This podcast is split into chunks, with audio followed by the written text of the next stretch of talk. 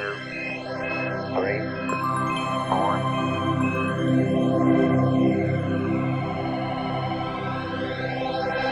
It's one small step for man, one giant leap for mankind.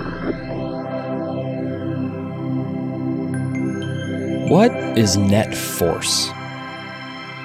As we start to explore the world of physics and motion and look at how things interact more closely, we start to see that nothing happens without affecting or being affected by something else. That idea plays nicely into something called Newton's first law, by the way. But first, let's talk net forces.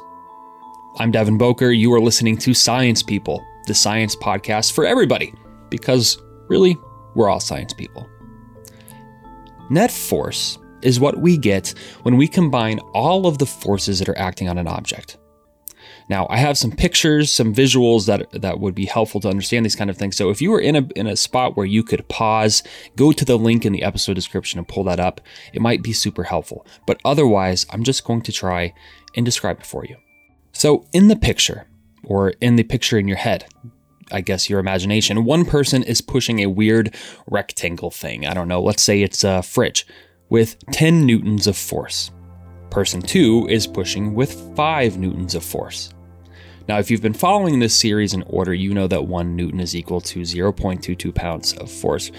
That part we don't really care about. We're just going to ignore for now. Anyway, the combined force, one pushing with 10 newtons and one pushing with 5 newtons, is of course 15 newtons, because 10 plus 5 is 15. But what about when the forces are working against each other? Like the Sith and the Jedi. Okay, yeah, that's right. Not that kind. Anyway, good question you asked in my imagination. In this case, the box is being pushed with 10 newtons of force to the right and only 5 to the left. Think for a moment. What's going to happen to the motion of the box?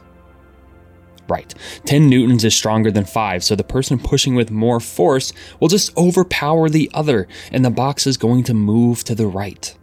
But because there's resistance, Mr. Muscles over here isn't moving the box with a full 10 newtons of force. He's only moving it with 5. Our arrow, which we would have to draw on a diagram, which tells us the direction forces are being applied, is called a vector. And in this case, it will point right. Okay, okay. But what about something like tug of war? Is pulling any different? No, not really. The concept remains the same. When two forces are acting against each other, you subtract the smaller from the larger. The arrow or vector will then point in the direction of where the object ends up moving, or in the direction the greater force is being applied. But what if the net force is zero? Well, that's something called equilibrium. And that is a topic for a later time. Thank you for listening. I'm Devin Boker. This is Science People. And until next time, ask questions, stay curious, be yourself, and take care.